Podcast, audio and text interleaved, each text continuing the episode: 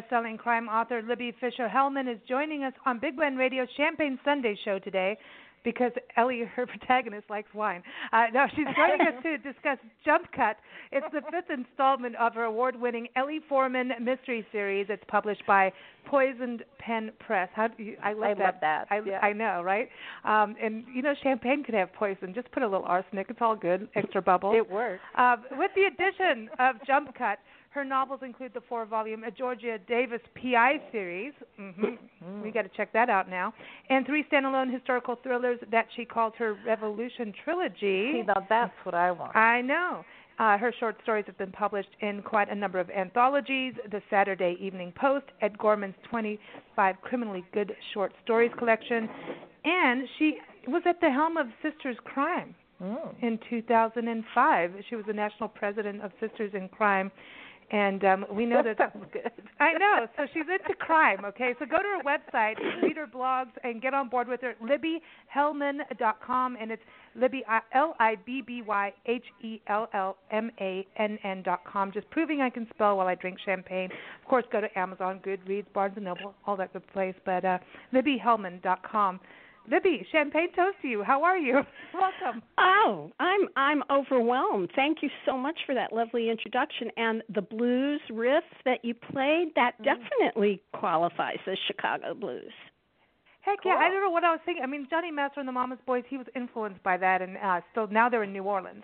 And uh, well, that that kind of hits home to you. New Orleans has a little bit in there too, I suppose. You know. Well, Yeah, yeah, no, the it's blues. Good blues is blues. Yeah. Blues you is know, blues is exactly, and that's one of the reasons I love Chicago is that we are kind of the the center for the blues, at least in the northern part of the country. I've heard you've got really good food too, like really good pizza. and, oh my God, yes. yeah. Pizza and ribs Mm. and well, we have high high end food too. I mean, Italian food. Yep, we do. I, We do. It's interesting. Uh, Chicago. By the way, uh, I've got to congratulate Chicago because it's one of the few. You know, Nancy and I are traveling the country all the time, and we're on a quest to visit all national park units, and there's 412 of them, and Chicago is one of the newest ones with Yes. the Pullman Historic District. Mm-hmm. So we can't wait I- to get to your city. To, yeah, Pullman. I took a tour District of is- there. I I took a Oh, tour yeah? of the Pullman District a couple of years ago. Um, it's really Oh. fascinating. It's kind of a little bit like Levittown in New York. It was Uh-huh. a a city, an area that was developed by the Pullman people of the you know the train train cars. Mm-hmm. Mhm.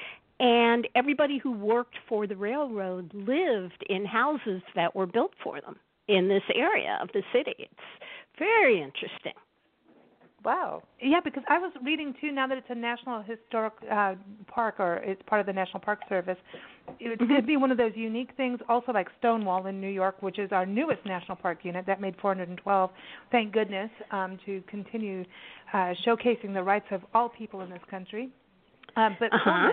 Pullman, they were looking at having it, it's also commercial too, so that, that coffee shops and restaurants are kind of coming on board to really, like what you're saying, people were living in there, but it's really becoming more of that, Mhm. right? As, as from what I've been reading about, it's Yeah, they have a restaurant now. It was closed when when I went to it, but um they do have a restaurant there now. It's all very interesting. It's parts of you know, I'm not a native Chicagoan, so I love to see places in the city that I didn't know existed and Pullman is one of those areas. There's a lot of little areas like that that I have yet to discover.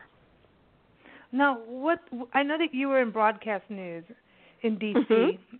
Now that's I gotta was? been That's gotta be interesting. I mean, fun. I mean, would, uh, did you enjoy doing that? I mean, uh, because I mean, is it true that you'd go and do the news and then, you know, I'm I'm just going back to what, what's my uh, what's her name? Oh my gosh, Murphy's Law, Murphy Murphy Brown. Murphy Brown, not Murphy's Law. Murphy Brown, and then you go out there, and then next thing you know, in the bar, and then you're watching the politician doing what they said they weren't going to do. Right, right, right. you know, right. I was more like I was more like Mary Tyler Moore. I was a producer. I was uh, I was not on the uh, camera. I was behind the camera.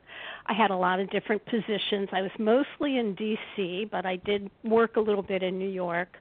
Um, and I was in broadcast for about eight years. And the thing about being in broadcast news is that I had six jobs in eight years, which isn't really the best kind of record to commend someone, but it was just kind of the way it went. Um, the last job I had, I I don't know even know if I want to talk about it. Um, I was I was NBC News from 11 p.m. to 7 a.m. Okay, we're we're Oh. talking like almost 40 years ago. But Ooh. and it was the days in which um women were not held in high regard. I mean, they, you know, this it, it just and the head of NBC News at the time was a former Marine. And he's okay. You women want to want to pull your weight. Okay, you're going to take the overnight shift. Ha ha. Yeah. Well, um, Well, didn't maybe really you go been in the Navy like Derry. No, just- we Yeah, were just interviewing. I should have. I don't know. I should have been. That's that's a whole other story. But anyway, uh, I lasted four months, and I I just I mean I probably would have stuck around, but they laid me off, and so Oh. that was kind of the last straw. It was like, okay, I'm not going to be president of NBC News by the time I'm 35. Hmm, maybe there's something else I can do in life. And so I ended up moving to Chicago where I took a job at a public relations firm. And I stayed there for 8 years because I wanted to prove to myself and to everybody else that I could keep a job for more than a year. So I did. Well, No, you know what? It's so funny because we have a, we have a really good friend who has been in a career for years.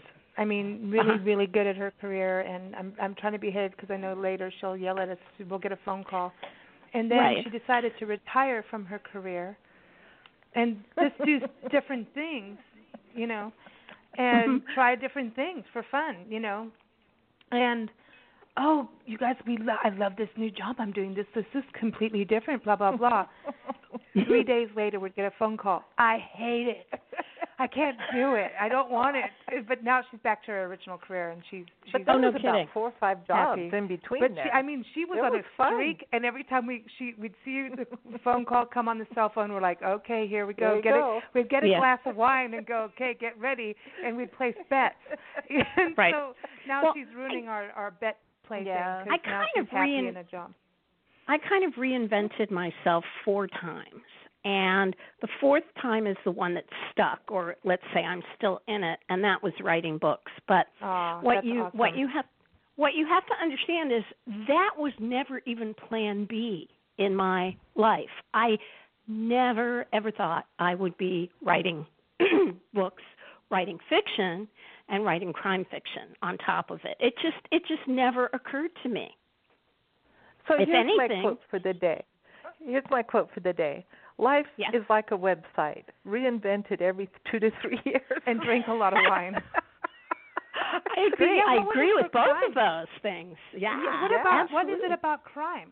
Crime for Yeah. you, writing crime, It- and then having the the whole part of it being like the female, a female, a female, Mhm. uh, a woman being part of this. Your protagonist, especially in the Ellie Foreman mysteries. What was it about crime, and then bringing her in?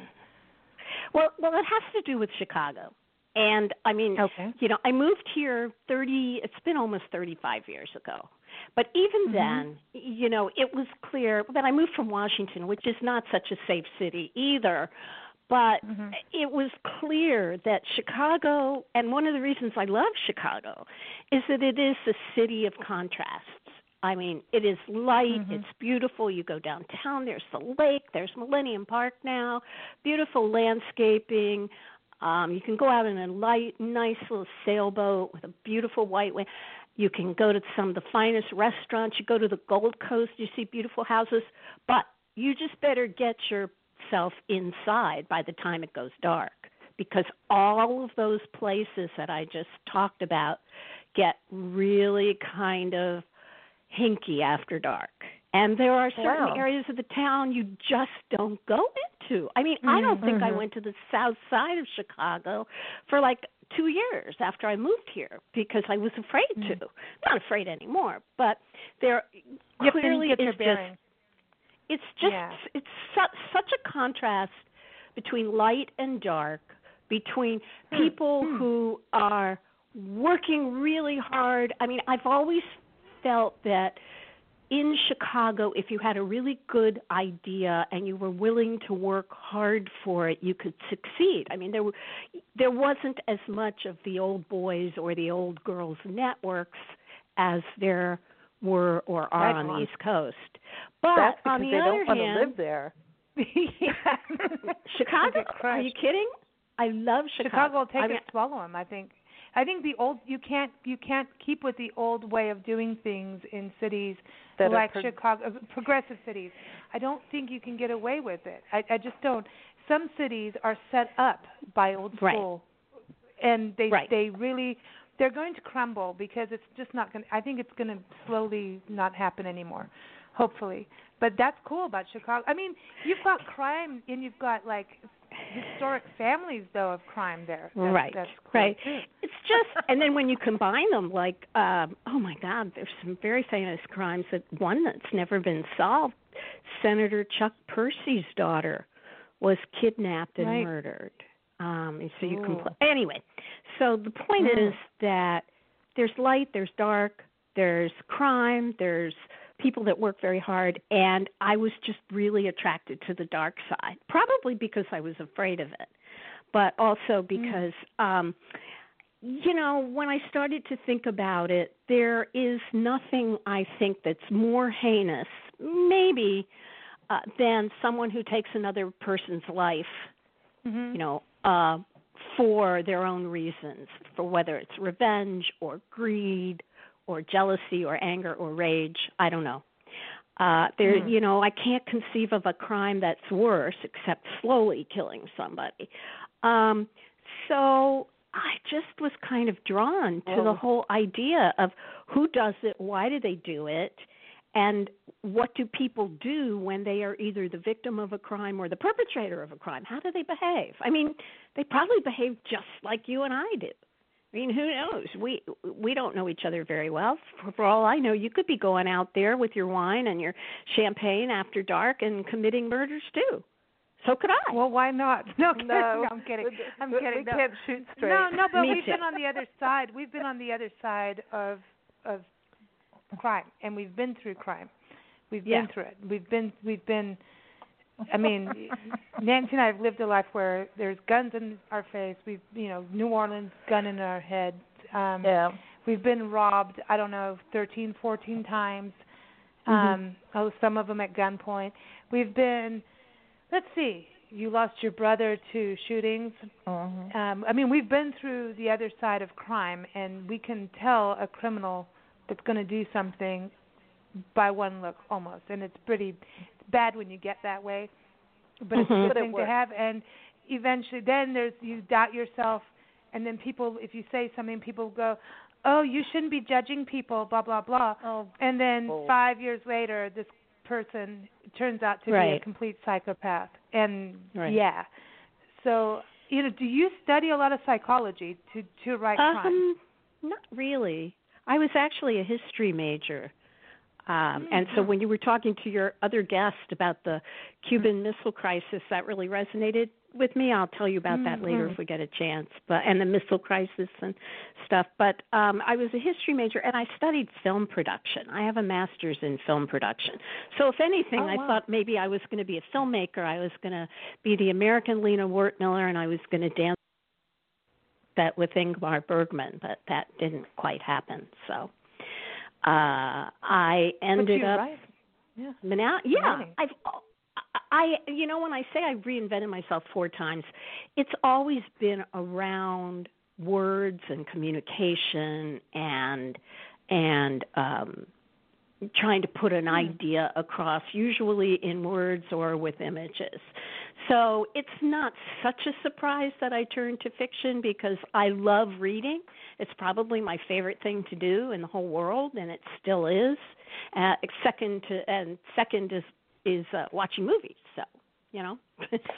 Well, well, this makes makes sense. sense for Ellie Foreman, who's your main character in Jump Cut, and obviously your Ellie Foreman, you know, mystery series. So this is the fifth one, and Yeah. she's a video producer. So now you've got that background, and uh, and everyone also, uh, you know, you've got a Libby's got a show on Blog Talk Radio called Second Sunday Crime too. So check that out and go to uh, Libby Hellmann. Yeah, we're neighbors. See all that. Yeah, we are. Yeah. I know. We, we are kind We'll of neighbors. you. Pardon yeah, me? When we're on our next I said next time we do a show, our our next uh, Champagne Sunday show, we'll buzz you halfway through your show. We'll go, we'll clink you. that that is my next We'll show, right? I'm yeah, interviewing we'll throw a, a thriller. bottle your way. It'll be right, full, but we won't hit you over the head. Thank you. Thank you very much. I promise.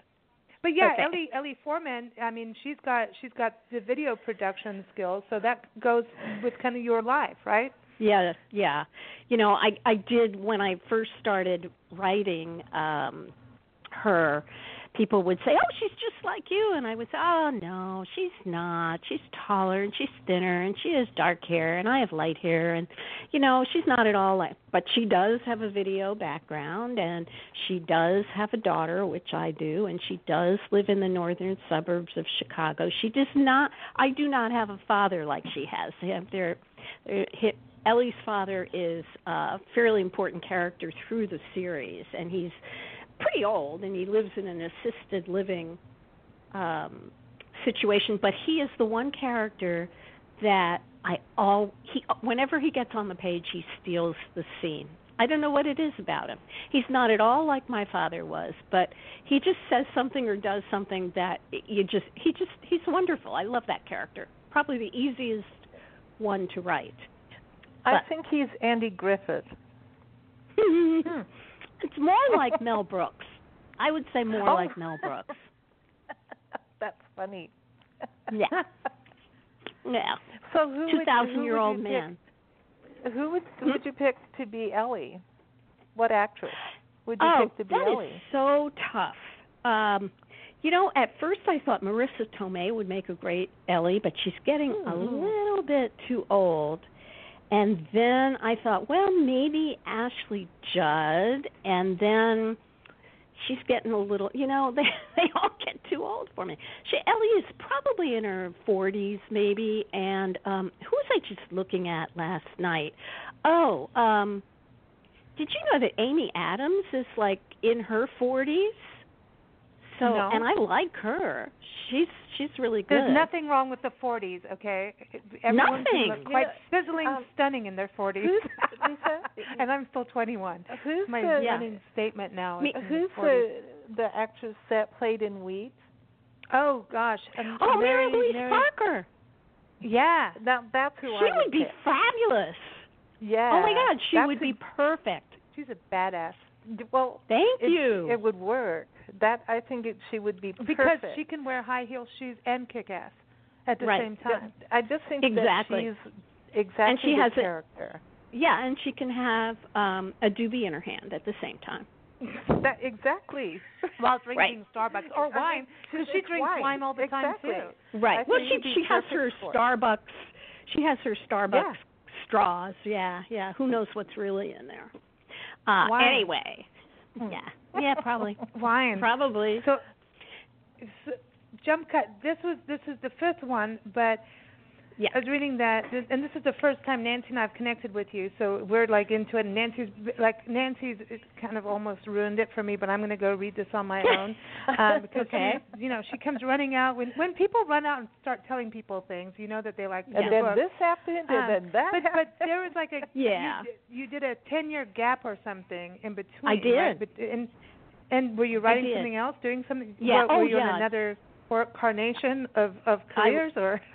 No, no, no. Same career, but just different characters, different books. Um, See, the, the the problem, both the joy and the problem of writing Ellie is that I write Ellie from first person, and when a writer is in first person, um, it's very hard to get into another character's point of view or to get into their head. You can do it, but it's not very graceful. It's kind of a an abrupt shift for the reader. And I have done it, but the and at the same time, the good part is that I think first person is the most intimate voice between a reader and a writer, um, because you really do know what's going through a character's head. Um, but I got to the point, and the other problem with Ellie is she's an amateur sleuth. She's not a professional detective. She's not a police officer. She's just like you and me. She happens to be a video producer, and she's got you know an insatiable curiosity. But there are only so many times that she could have credibly gotten involved in a murder investigation before you say, "Oh my God, that's Angela Lansbury," and if you go to her Mhm. town, every, everybody's going to be murdered. And having been in broadcasting, it's always been very important to me to be credible, to be authentic, to be as accurate as I possibly can be when I'm writing, even though I was writing fiction. So. um by the time I got to the fourth Ellie Foreman book, I was turning backflips trying to find a, a credible reason for her to Mm. get involved in a murder investigation. Mhm. I decided that, you know, I was going to let her, at the end of that book, which is called A Shot to Die For, I decided I was going to let her go for a while and write about a character I had introduced in that series. Uh, her name was Georgia Davis and uh, you mentioned her be- at at the beginning. She's Mhm. a private investigator, so Uh, yeah, thankfully it is yeah. her job to investigate murders and things. Mm. So that was wonderful, and I wrote four books with her. But then I had this idea about. I mean, ever since Edward Snowden had came out with his information, and I I am you know whatever you think of him, whether he's a hero or a traitor he did start a conversation with the American people, which we are still having. And that is how far do we want our Mhm. government to go in the name of security? When does it become a violation of our privacy and and where is that balance? And we still I have, have a you know, nobody question. knows. What? I have a better question. Don't they have anything else to do? Don't they have what? The government or the people? no, The government. Don't they have anything better to do? What? I could You name know, a you- few it- things. It's definitely a valid question. But, you know, I I I am kind of a political person, I guess. So, I wanted Mhm. to write about it and particularly since there's Yeah. so many advances in in surveillance technology and computer technology and things that you know you couldn't do 40 years ago you can do now the the job of a of a spy has changed radically i mean all you need is a flash drive instead of a dead drop and Mm. Mhm. so I wanted to explore some of those issues, and as soon as I decided that's what I was going to write about, I knew that the only person who could helm that or anchor that book was Ellie. So I brought her back from from um, her isolated from isolation to to be the protagonist of this book, and it, it ended up being it ended up going pretty well. Um, Well, I think it's I think it's a great book. I mean, I love reading it, and it was a real page turner, and Yeah. I identified with the characters. You know, not, I I just you know I Like, 'cause I- Ellie drinks wine. No Oh. because she's got that kind of personality where she's like, oh, I shouldn't do this, but I'm going to do it anyway. Right. Or Right. I'm There's not, the I scene in do the- this, but I she finds herself y- doing it. you, you there's that scene in the in the restaurant where she has I think it was her third glass of wine and she knows she shouldn't because she's with the director Mhm. of engineering and but she has it anyway. Yeah, Ellie definitely likes wine. Um and champagne gives her a headache though. I I she has told me that. Anyway, Well, that's Uh, too bad. yeah. So it was in, it was interesting um bringing her back after 10 years because her daughter who was about 17 or 18 in the last Mhm. book has now become well I haven't aged her exactly 10 years maybe she's now 26 I believe in in Jump Mhm. Cut. But they say in crime fiction that you shouldn't go after pets or children and I don't know if I agree with that, but I kind of avoided having her daughter get into any kind of trouble. Uh, but now she's an adult. So I don't know if you've finished the book, Nancy, but um yes, I did. Okay, so you Don't know spill that the beans, you two. I'm gonna have not going to say a word. I'm just going to we say that just so you know, we never actually finish books, normally on fiction books like yours, because Mm-hmm. we don't want because it's to give we- the we- ending away. especially we're drinking champagne. Anything can happen. But there's a um, but we- twist. but but uh, so I'm I've got I've got like a whip here. So if she says anything, I'm going to whip her. I'm going to whip my mother. See, there it is. Crime goes down in history Whip on this it show. good. Yeah, Really? No, but I but it but she finished your book, which means yeah, that's a good Yeah. sign. There's a twist to it. There's a definite. there there's is. a couple twists at the, the end. The whip is Th- flickering there's- here. Now now. This when you when you get to the first twist, you think, okay, I got it now, and, and we're done. And then there's another twist. So there's a couple twists. Mhm. Yeah, that's what you- that's I'm supposed to do that. I'm supposed to misdirect you. And that's really fun for me. I love it. I I don't normally know what the twists are going to be, but but my devious mind comes up with them as I'm writing. You know, I, Well, I- it worked I- well. It worked well. I wanted to ask Thank you you. because you know, as as we're talking, um, Steve Schneikert, our Hollywood historian, is sending me pictures of Mary Tyler Moore. By the way, because we were talking about that. But Oh, um, Rob. I know. Oh, Rob. oh, that's Um, funny. but but no, but he, we were talking about the the reality is when we were talking about you know the the lady from Weeds and and stuff of your characters, you know, the, the, like Weeds, The Riches, Mhm. another show Nancy and I really love. Oh, I love that. They're great shows. Prison Break, right? All of these Mhm. series, they they talk they wrote themselves into a circle. The Good Wife did it, and they screwed up on the ending. Sorry, Oh, well, yeah, they sure is- did. they they they really messed it up. And Yeah. but but it's and I think and so I wanted to ask you as as a writer of series, how I mean, how do you guard against doing that? Well, um you start a new series. I mean, I I kind of was at the end of my rope. You have more control than if you sold your If sold Ellie to the- had if Ellie had been a PI, then Yeah. she could have stayed She could have stayed. and not right. have. Yeah, she could have Right. stayed. But then she's got a rich boyfriend. Now I like that that she has a rich boyfriend because in a why? lot Ah. of books, th- th- It helped. In a lot of books, you don't get a rich boyfriend. Oh well, tell us about the boyfriend. Is he like a does he have fireman qualities? We have Well, 'cause you have to read. You have to read a shot to die for because that's where I introduce him. Um, he is the son of a of a railroad magnate, and the family um, invented or at least took the design of something called the automatic rail car coupler, which is a piece of uh, metal that connects Ooh. cars together, and of Automatic course they made a fortune. Coupling, automatic coupling, and um, there were rumors that he took it from a slave who had developed it in the South, but Wow. that has never been proven. Anyway, he um, there was a there was a scandal with his family, and Ellie kind of bumped into it as she was uh, investigating something else, and and they kind of got together, and they she really loved. Yeah, she was very much attracted to him, but she also had ties to her former boyfriend, so there was um at the end of a shot to die for i leave you hanging because i have somebody coming to the door and i don't tell you who it is whether it's the old boyfriend or the new boyfriend so well, you left us ended up- hanging in this one too. as yes two- i did leave it Yes, yeah, and I can't say because then, but so which is good. Do you do you think now you've got you know you've got the the film experience? Why don't Mhm. you make this as a as a TV series because you can put it on YouTube or what's that what Hulu, yeah Hulu Yeah. or something Amazon, like that. Netflix, yep all of that. yep yep oh yep. funny you should mention that How i about um that?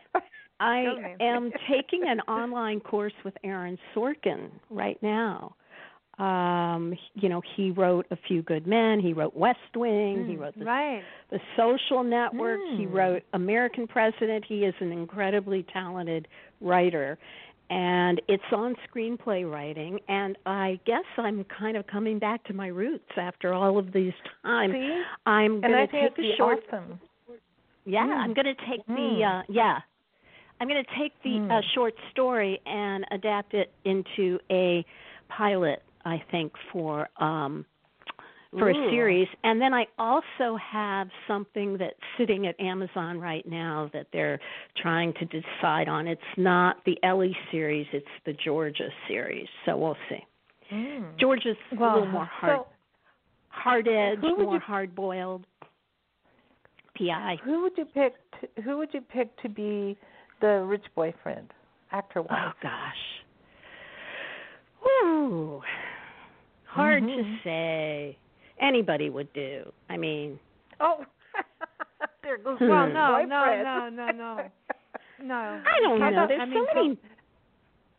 Well, I don't How about know. Kevin Costner? He's a little Cool. long in the tooth now too, but I he, know. I love better than Kevin anybody. Costner. Did you see No Way Out? Did you see that movie when he was in the Navy? Speaking Yes. of your former guest, oh my God, Yeah. that was great. Mhm. Yeah, and he turned yeah, out to be so, well. I can't. I Mm. can't. Wonderful movie. Anyway, mm. um, Yeah, no, he no would have to be a little bit younger than Kevin. okay, a young Kevin Costner. Ryan Let's see. Gosling. Ryan Gosling. How That would that? work. That would work. That would. Oh, wait a minute. Colin Firth. What? Yeah. And it goes quiet. Colin Firth. Colin Firth. Call I him first. named- Okay. No, Colin. Okay. Colin. Uh, Colin Firth. Oh, Colin Firth. Yeah, that would be good too. I couldn't understand you. I thought you Firth. said call See, this is what happens from Tucson to Chicago. We, we, we communication. No, I know. Um, but Colin, but Colin Firth. I mean, just because he's hot. That's the only reason I say that. Because Yeah. he's got like a, he, yeah. I mean, he's he could be rough around the edges. He could be completely sexy, and Right. then he can kick some butt. He could go Right. into a business scene. He can do anything he wants. Colin Well, Firth can do anything he wants, as far as I'm concerned. speaking of Brits, have you noticed how many British actors are now playing American characters and they do American accents beautifully? They totally lose their Yes, British it's really odd. Well, Yeah, here's and the deal. I, I have a, I have a, I, I think that there's a reason for it. But in the meantime, Steve says that Bradley Cooper would would be good. that oh my would God, be he's too perfect. busy driving cars. Actually, Oh, Bradley the other Cooper would be Bradley Cooper would be great for Georgia. I want Naomi Watts to play Georgia. I do, I do, I do. She, uh, she is Oh, a, she's good. she's wonderful, and I can see Bradley Cooper as the guy that she um ends up with in the fourth book. That would be great. You've got to be careful because now it gets political with Bradley Cooper, though, because I mean he went to the Democratic National Convention and he wasn't supposed to apparently because Why not? he was in the American Sniper. I don't know, just speaking So what? politically. right. You- What what you shouldn't be you shouldn't it shouldn't even get that way. Just saying. But you know, Yeah. but, but you were talking about the British men doing. It's really true. You know, Nancy and I have been we we've been on the road for three years, and so Yeah. now coming home back to Tucson, we're catching up on some shows like Graham Norton that we love and uh, dearly, and we, we we just love British sense of humor. I mean, it's just so much more Yeah. funny over there compared to here, unless you get Seinfeld or something. And he um he- uh, when you watch Graham Norton, you see all these Americans go over there, kind of in shock that you can say anything, and you see the British have this this quick this quick humor, and Yeah. there there's this quick wittedness that I see, and I don't know what it is about how they're able to do the accents, and the Australians are, but I wonder about the the younger generation now of actors. I don't know. Some of them, I don't know if we've become. I don't know. Just there isn't this. It's all about pretty boys and pretty girls. Yeah, it's because we It's haven't. not about the, the, character. I feel like we've lost the character, character. actor in some way. Exactly. It's character. In the last ten years, where are the character actors? Bradley Cooper is a good character actor. Right. character I mean, actor. they all look the same now. but we need more Yeah. character actors, and England is built on character actors when it comes to theater and film, and Big time. it, it's character acting, whether it's humor Yeah. or not. Mm-hmm. Yeah. And so like think Naomi that's what Watts. I think she is Australian, I think. So um and the, anyway.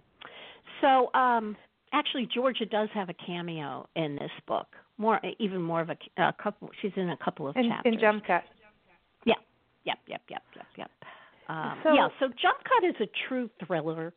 Um, there is something happening on almost every page, and it almost gets out of Ellie's control. In fact, it does, and um, she's forced to do something she doesn't want to do, and she does it because their the stakes have gotten sky high, life and death. And then at the end, she wants to, you know, kind of be the white knight or the white knightess or whatever we call a female hero Hmm. and um go and tell the world what's wrong and she can't do that either because she's kind of trapped by the people she's been associating with and what she did. So it's um it's kind of an interesting it's kind of got a noir ending even though it's a happy ending no one you know all of, everything is is kind of packaged Don't up say every, it. Don't say it. I'm not gonna say out, that. The bullwhip. I, But I it's wanna, not- I want to say something. I want to say something about drones because there's um oh the a bit of right drone drone stuff Right, well, we- When when when Lisa and I first lived in Tucson, we were sitting on our back porch, and this thing kind of flew over and made these electronic sounds, and we're like, "Man, that's the biggest dragonfly I've ever seen." And it happened about three or four times, and we were like, "What the heck is that?" And then once we went on a a walk, and it followed us, and we were like, "What the heck is that?" You know, so I remember that feeling of, man, you know, I've really had too much champagne, or what the heck is that? So, right you know, and it was like, the privacy thing with that is not cool. And Yeah. and and, and they kept coming every time we'd have happy hour. it would mm-hmm. come come down. Down. And I Oh, think was it was that the funny? one time I turned around, I gave it the finger. Right, I said we some got good things at to it, and then one day I lifted my shirt and said, "Is that what you want?" And then I It never realized came back. I'm I'm now having this crazy thing happen to a thing in the sky, and uh-huh. what am I doing? Because it just mm-hmm. it it made me so mad, and then I was like, oh yeah, really, you want to see something here? And then I was like, what am I doing? Mm-hmm. That's the stupidest thing. And the meantime, it was university things doing, but It they was- would come yes. every time they saw we were out there having wine time. They knew go mess with these two, and that Oh, was that's a privacy funny. thing.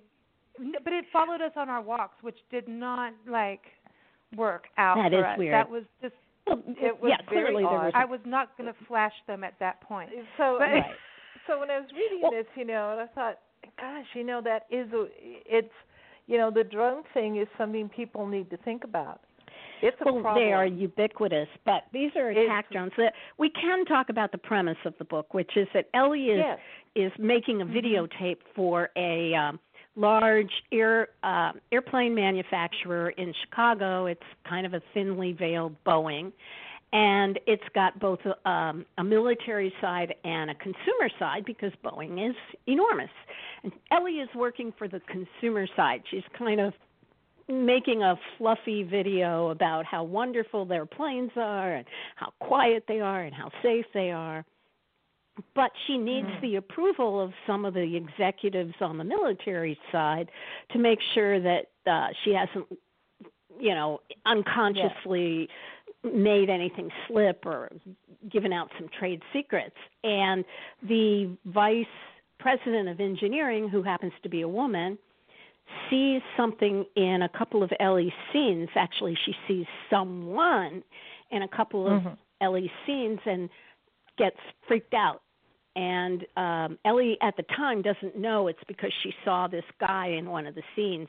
But she ends up telling the people who are looking at the video with her that it's an amateurish video and her 12 year old son could have done a better job and we will be the laughing stock of the Mhm. Fortune 500 if we go ahead with this and one thing leads to another and Ellie's fired. Um and You've made She- me mad right there. Okay, I just want to go bite me because you know I know those types. I know those Okay. types who think they know. But anyway, sorry, I you, you just made so me anyway, mad. But Ellie decides after Ellie drinks a bottle of wine and cries Good for her. and gets gets herself back on track, she decides she's going to track down the guy in the video and find out what What made the heck? What what's going on. Maybe she could figure it out and get back into their good graces and continue with the video. And um so she agrees they agree to meet downtown at a subway intersection and um the train comes in and there's a flash on the end of the platform and it turns out that the guy she was supposed to meet is thrown off the or maybe jumped off the subway platform and he's dead. So Ellie is. That, I guess that's that's not the inciting a- action. That's an obstacle. So you know, all the police are coming and they're asking who saw it and what was going on, and Ellie doesn't want to get involved, and she's just sort of scuffing her feet and waiting for a chance to get away and she sees a pack of cigarettes down by her feet near where the guy jumped off the platform and she picks it up and inside there is a flash drive and mm-hmm. so she mm-hmm. takes the flash drive and puts it in her purse and goes back home on the train and that's really how the story starts is her trying to find out what's on the flash drive it's encrypted of course and it leads her into all sorts of places that nice girls don't go. I'm I like this. I like that. I, I like the whole well setup said. of it and uh the story of it. You know, it's yeah. It's fascinating to me. I, I you know the the whole thing of finding a pack of cigarettes is interesting because you never know. That makes you you know, but then having the jump drive and there was a flash drive, well, and then now I I would be running to my computer immediately. But then I'd be wondering, like, if there's something crazy that could take over my computer, do you put it on that yeah, your you, own computer? Precisely. Well, that's another. That's exactly what Ellie library. does. she tries to open it on her computer, wouldn't you? And um unfortunately, mm-hmm. it doesn't open, mm-hmm. and she finds out that it's encrypted. So, yeah. Anyway, that begins the story. I don't want to say too much more, except that the vice president of engineering, the woman whom who fired Ellie, um, has just been involved in designing a new uh, military attack drone system. When you were talking about drones, it reminded me. Mm-hmm. So these are military drones that can either, um, you know, do surveillance or drop bombs or whatever they want the military wants them to do. So anyway, it's, so it's, yeah, it's it's all it it you're you're writing of the of the day we're in, the, the times yeah. we're in, which is always interesting. You know, you go back to mysteries like Agatha Christie and you know it's it's so interesting like i i watch old things on tv like old you know the old mysteries and they'll have the music dun dun dun yeah yeah and then yeah. it's like you know it's like well what are you thinking? you know kind of sounds. And then you read books and then it's like now when people are writing about what is happening now i find that really such an interesting jump you use that word but it it's that jump. We're in that new age of right. yeah we have technology that we did not have even 5 years ago and 10 years ago because it's happening so fast. And in a way I, I believe that you know fiction writers like what you're doing, you guys are actually writing part of our history. So someone down the road, uh, you know, 20, 30 years ago that doesn't remember what a flash drive is because they'll, they'll be obsolete by then, will understand what we were living in. So you're writing is history in a way. Exactly why I love writing crime fiction. Because in crime fiction, you're allowed to slip in an issue or two. And as long as you do it well and you don't beat the beat the reader over the head and you don't you know preach yeah. you know you can do exactly what you said. You can write about current events or past events or some and people will remember it. I have to tell you what kind of made me start thinking about writing mysteries. And it was exactly that I had been reading a lot of thrillers, and it was always, you know, the world's going to blow up. The, the hero saves the world from blowing up and walks off into the sunset with his girlfriend. And my mother, who is 96 years young, by the way, is a is a huge mystery Good for her. And I was, and that's what she does. I mean, she reads mysteries, and um I was telling her, you know, about my frustration with the thrillers, and she handed me a book by an author who unfortunately is no longer with us. His name was Jeremiah Healy. And she said, Here, try this. And it was his second book. It was called The Staked Goat. And it was about a mystery. Somebody was killed. But the issue underlying the mystery was the aftermarket of Vietnam arms that when mm. we left Vietnam, oh. we left all this mm-hmm. equipment there. Same thing yep. we did in Iraq and Afghanistan. Yep. And there yep. was a thriving black market in weapons. Mm-hmm. And I'm mm-hmm. thinking to myself, wow, that is really cool. He's doing a mystery, but he's also talking about this stuff. And I said, I didn't know you could write history or current events in a book. Um, and so that got me kind of got my juices going, and I started to think about writing. I I love that, and and it's so true about what happens with arms. Now you've got me on a trip. Uh, it's true because it's even here in the border patrol, the, they you, they they they to catch cartels. They decided to take arms over to Mexico and leave them in places so that whoever picked up the guns as bait would be caught. And of course, the guns now ended up on the other side and are used to kill our own people. Of course. So there of you course. go. Uh, it's isn't it the similar thing? I mean, it's like and then Vietnam. I want to say they not only left guns there, they dropped a whole bunch of Agent Orange too. So just Oh, Which yeah, is well, in your food hmm. called Monsanto. can't you can't you do a Monsanto do you do a Monsanto mystery thing? like a Monsanto Um, I mean, seriously. You know, That would be so cool. funny. You know, I told you I work for a PR firm, um, and m- not Monsanto, Wow. but but Oh. um, Searle, which sold aspartame to Monsanto, who Mm. makes it now, was one of our Oh. clients.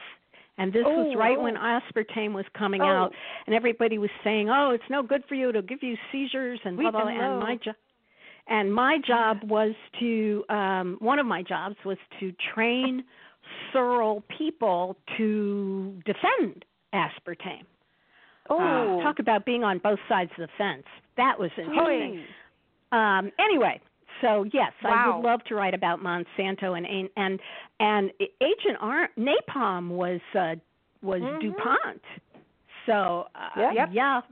Wow. Anyway, Mhm. yeah. Here we go. This Re- is, who knew what we Well, were going to talk about on today's okay, show? Wait, but, Oh, go ahead, in- Nancy. Okay, in in we should in, all be in person. This is hard over uh, phone here. But You know, I come to Tucson.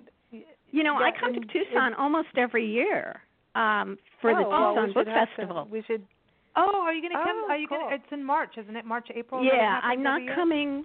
I'm not coming next year. I was there this year though. I was there in March. Mm. So One Yeah, one of our it's fun. writers, Eva Eldridge, had I, I was saying that you were coming on the show. She's a Sisters in Crime, and she's like, I think she was here at the book festival. Uh, Yes, she I was. About you, she, yeah, because Yeah. she's a Sisters in Crime, and I know that you helmed that for a while. So, yeah, well, Yeah. if you come to Tucson, let us know. But we'll let you know when we come play in the Pullman district, and we'll go have wine. But Ask- Nancy, you bet. before Nancy's mind goes with the next bubble. Yeah, no, no. well, the, the, you you you brought up issues in the book, and just what we're talking about now that made me really stop and think because you do tend to forget some things. The drone Right. issue is a big, big issue. For example, somebody flew a drone into the guy's Old Faithful at in Yellowstone. You know, That's and right. It, it's yeah, you know, there's Somebody things, there's flew a drone issues. into the White House. So a drone went into the White House lawn Yeah, a few that was ago. John McCain. no, no, no, don't even start me. Don't. No. I'm not. No. Let's oh. not talk about Arizona politics. I I just oh, can't handle it. Don't even. Don't even. Oh You my God, gotta live in a what he was state- Doing. He pressed the wrong button. No, Okay. no, it wasn't no, you've him. got to live in a state like Illinois, which is all blue, and there's just no way, no two ways about it. But really, But you, that's you had the totally wiener. wrong. You, wasn't the wiener so from you? Wiener's got his own drone. No, and he's out of New York. Control. He was totally New York. He was not us. We do not have wieners okay, here. sorry, we get confused. Sorry, Yeah. that's not No. that's not a good I confusion see to this have. like obviously. you know this wiener with wings. Wiener with wings. could come to you down near you.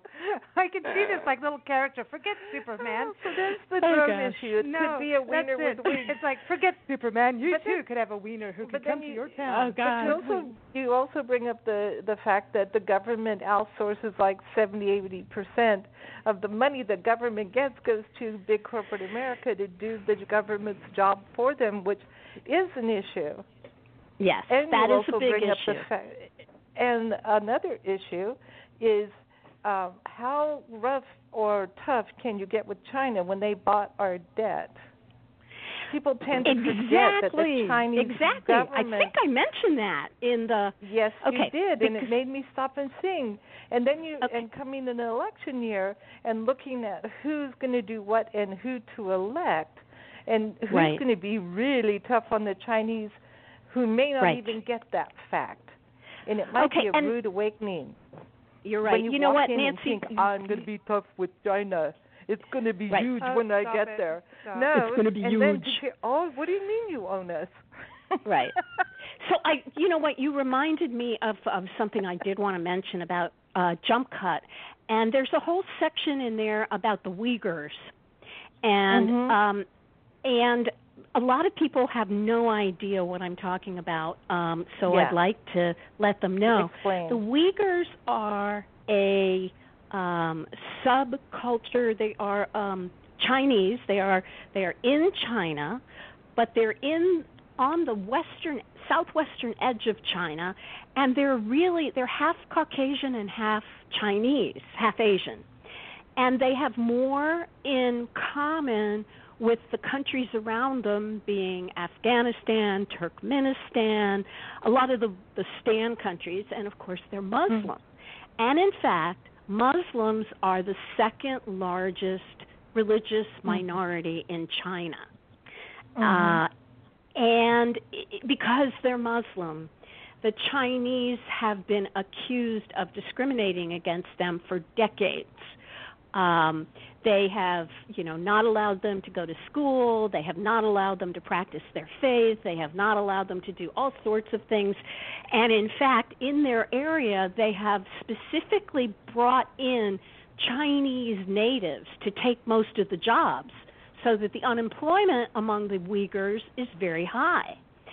So some of the Uyghurs are you know they're upset about it and they're demon- they're doing as much as they can to demonstrate China then has turned around and said these are violent radical jihadists and they're not Hmm. or the evidence is that they are they are not they are simply looking to have a little autonomy and to have the discrimination against them lifted.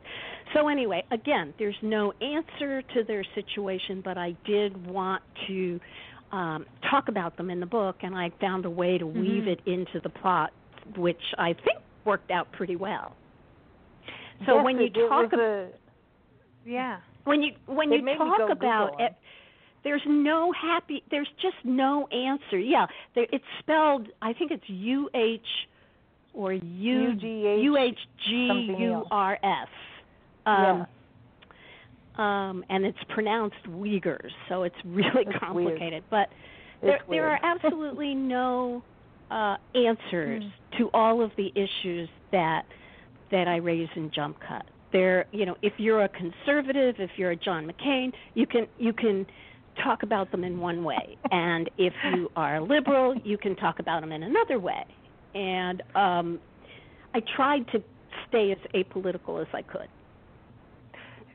It's hard these days. I mean, it, it, it, it's hard to be. You have to be. It's like we try with our show, but at the end of the day, like we all have a message. We all have a mouth in some way. So it sometimes put the and it. There's about education and enlightenment. And um I don't know when you see something really wrong. I, it's different in the book because the book well, they all last. I mean, even in the show, Yeah. they all last. You have Yeah. to kind of balance it as best you can. But I, I want to ask you about Sisters in Crime you know Sure. this it, it's women crime writers.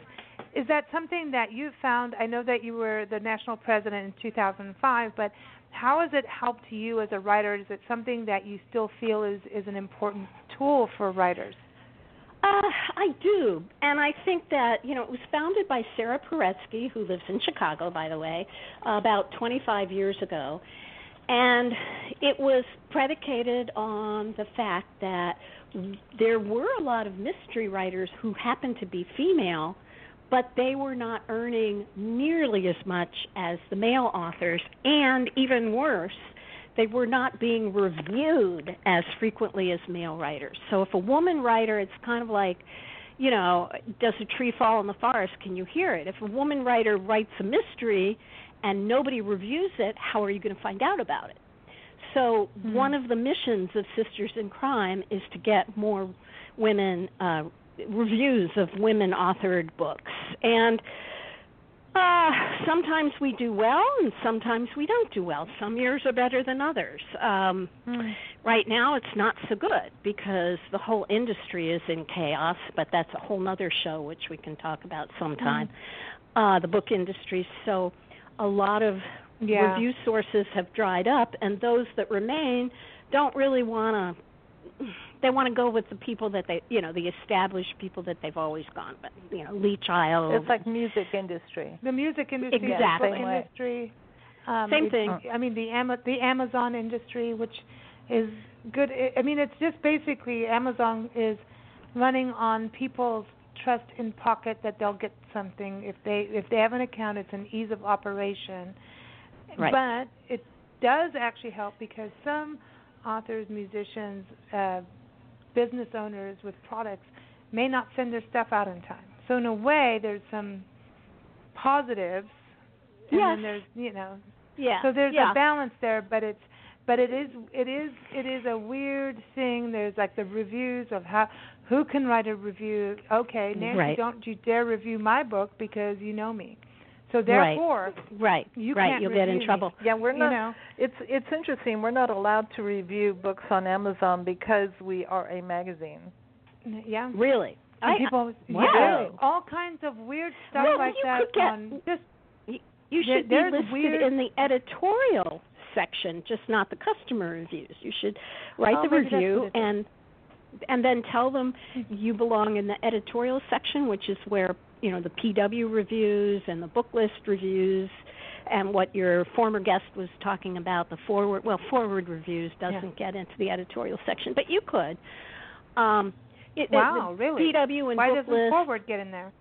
I don't Like- know. Kirkus, Chicago, you know, Sun Times. There's four basic This is trade weird. No, the last time I weird. tried it, they just said no, you can't, and I'm like, well, bite, Bite me. Yeah. Okay, so look at you're looking at the wrong place. You've got to go to the editorial reviews Okay, I'll look and at say that. that's where you guys that. That's a good belong. Thank you. Yeah, we'll go Anyway. in there and start because yeah. Yeah. But okay, Speaking so of- Libby, the other, this is yeah. There's there's some industry shows we'll be doing soon, so we'll call on you for that. I, I want to do that, but Okay. um, before we get your champagne toast and say goodbye, I do want to know what's up with the Cu You know, with Gary Slaughter. I mean, he really was the person at the very end part of the Cuban Missile Crisis, going, okay, to the Russians they gave them bread, cigarettes.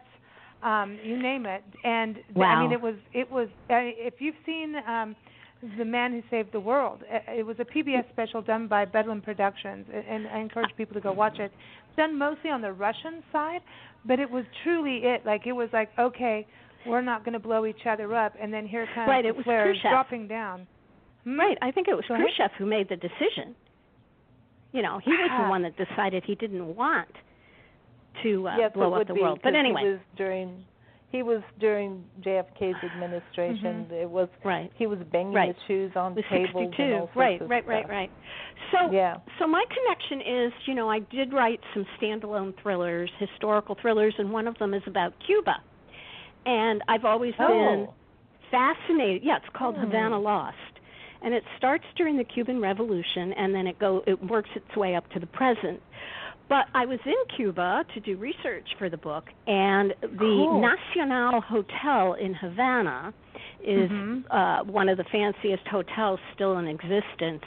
And behind the Nacional, near the um bay, is a bunker, a concrete bunker. And it was originally built in the 1800s or the 1700s, and it was Hmm. kept open over the years, and it was going to be the place that all the top officials in the Cuban government went if the if the U.S. launched a nuclear strike. And Wow. so now that it's you know out, it's not going to happen. That bunker has been transformed into a museum all about the Cuban uh, missile crisis, Oh, but it's all in? Spanish. Wow. It's all in Spanish. My daughter was with me, and she she reads and talks Spanish, so she was translating for me. But of course, they have totally different ways of, of framing it, as well they should, because they're a different country, and we were enemies for so long. That was one of the reasons, because I was just so. I was so entranced with Cuba. They used to be our friends, and then they became our enemies, Mhm. and they were quote Mhm. communist. And how what happened? And uh, anyway, that's a whole Yeah. other show.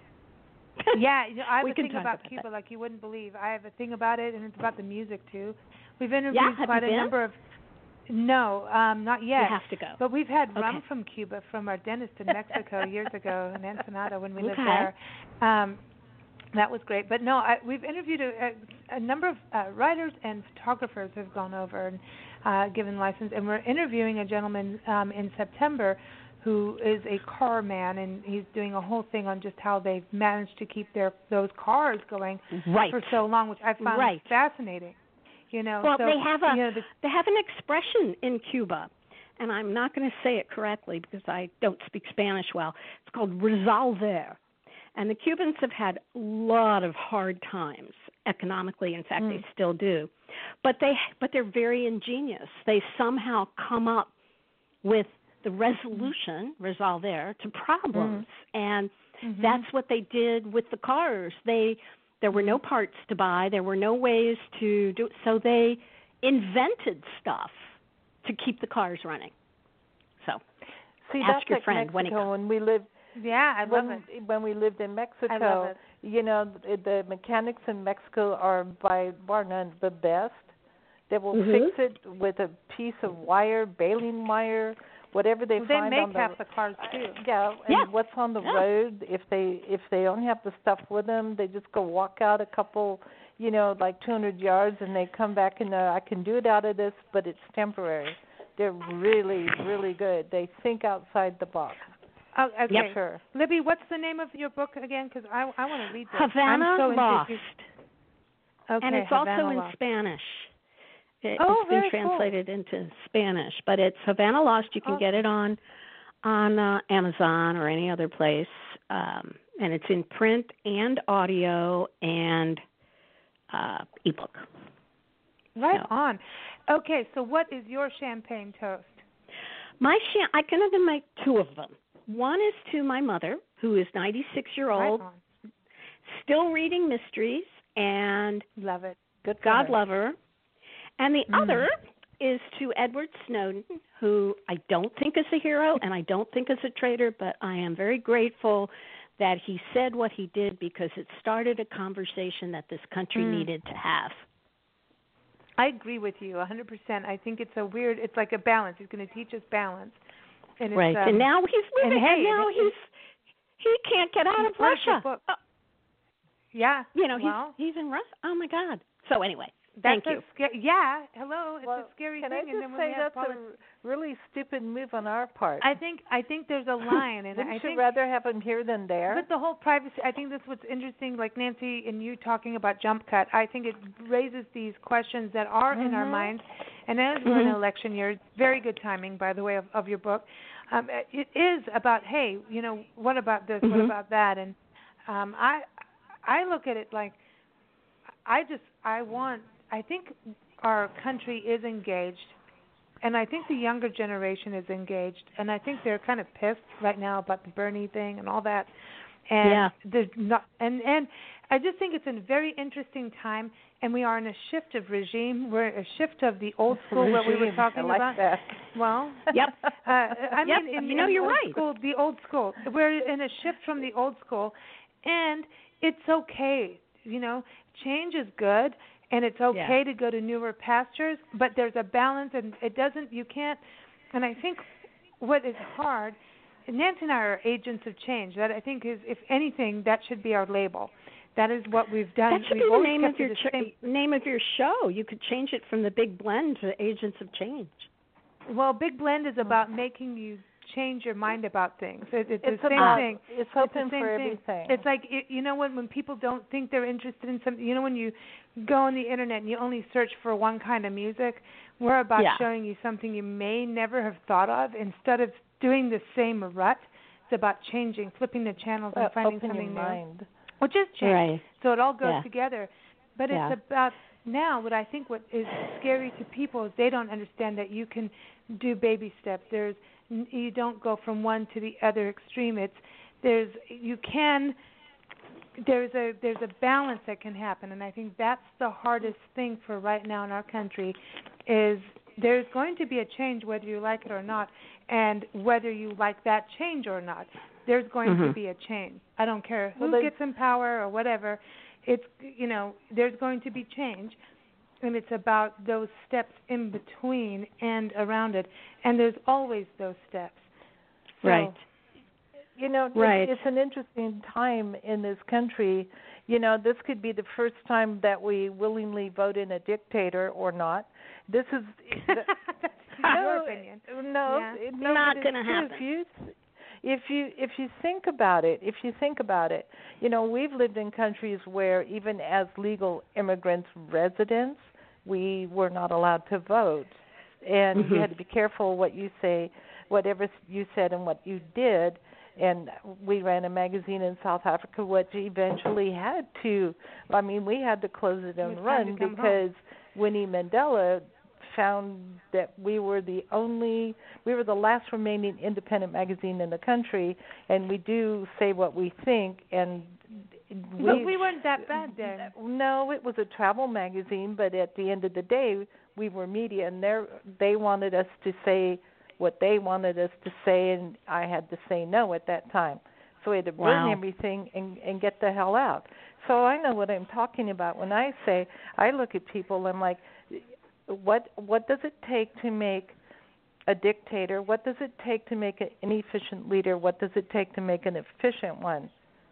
And right Mhm. now I'm looking and saying this country has a problem, not that the country has a problem, but who has been able to pay their way, and I mean it on all fronts, pay their way to the Mm. top Mhm. because Well- in this country if you don't have money you can't run for office and that Right. was not the intention of our forefathers that is definitely not the intentions of the constitution and i look at it now and if, if this is a time for people to vote with their brains not because it's think they think it's funny to put a so-called whatever in office or a so-called whatever not in office it's time to really think because this could be really bad It's Yeah. interesting. Well- Do you think Ellie will end up on the other side of the election?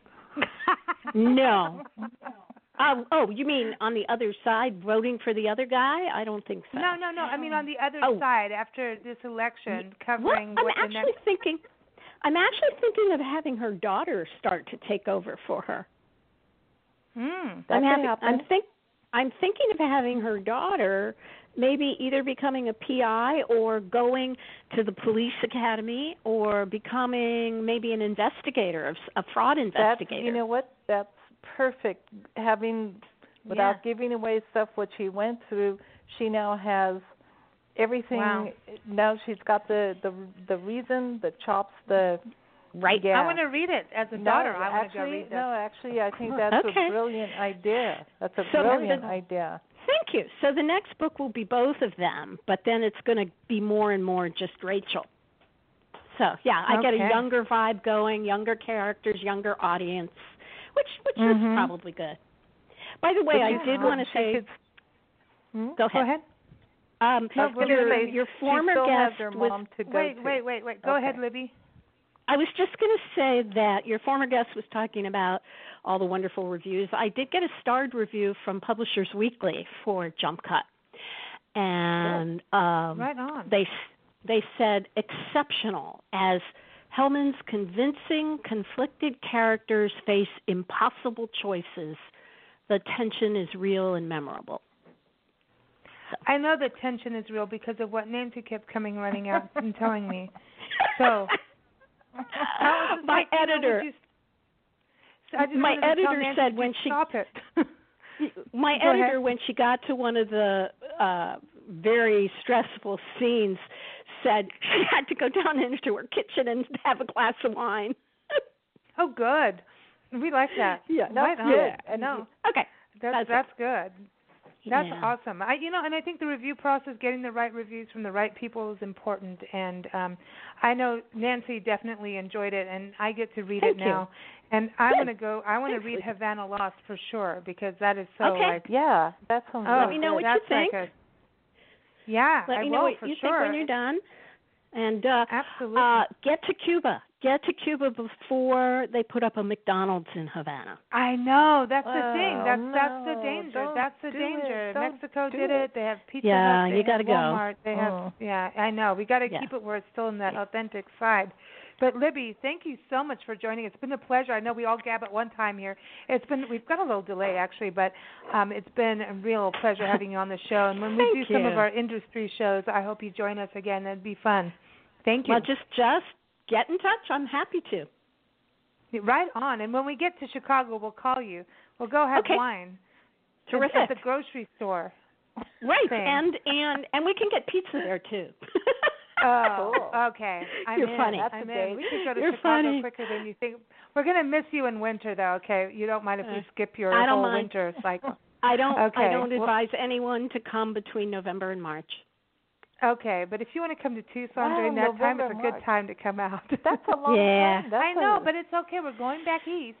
See, I'm planning a trip east in in Wow. April, May, and then we're going to go up. We're going to go. Our goal is to get to Kentucky and do the Bourbon Trail, and then maybe hit Pennsylvania, maybe Maine, and then we'll circle back, and then we could go through Come. Chicago at that time. Yes, we sh- may never yes, get out of the bourbon. I know we may be back on the road full time again. Time I'm done. We'll see what we can do. Uh, everyone Okay. again, LibbyHellmann.com, and that's two B's, two L's, and two N's. LibbyHellmann.com. It's not the same in Hellman Hellman mayonnaise.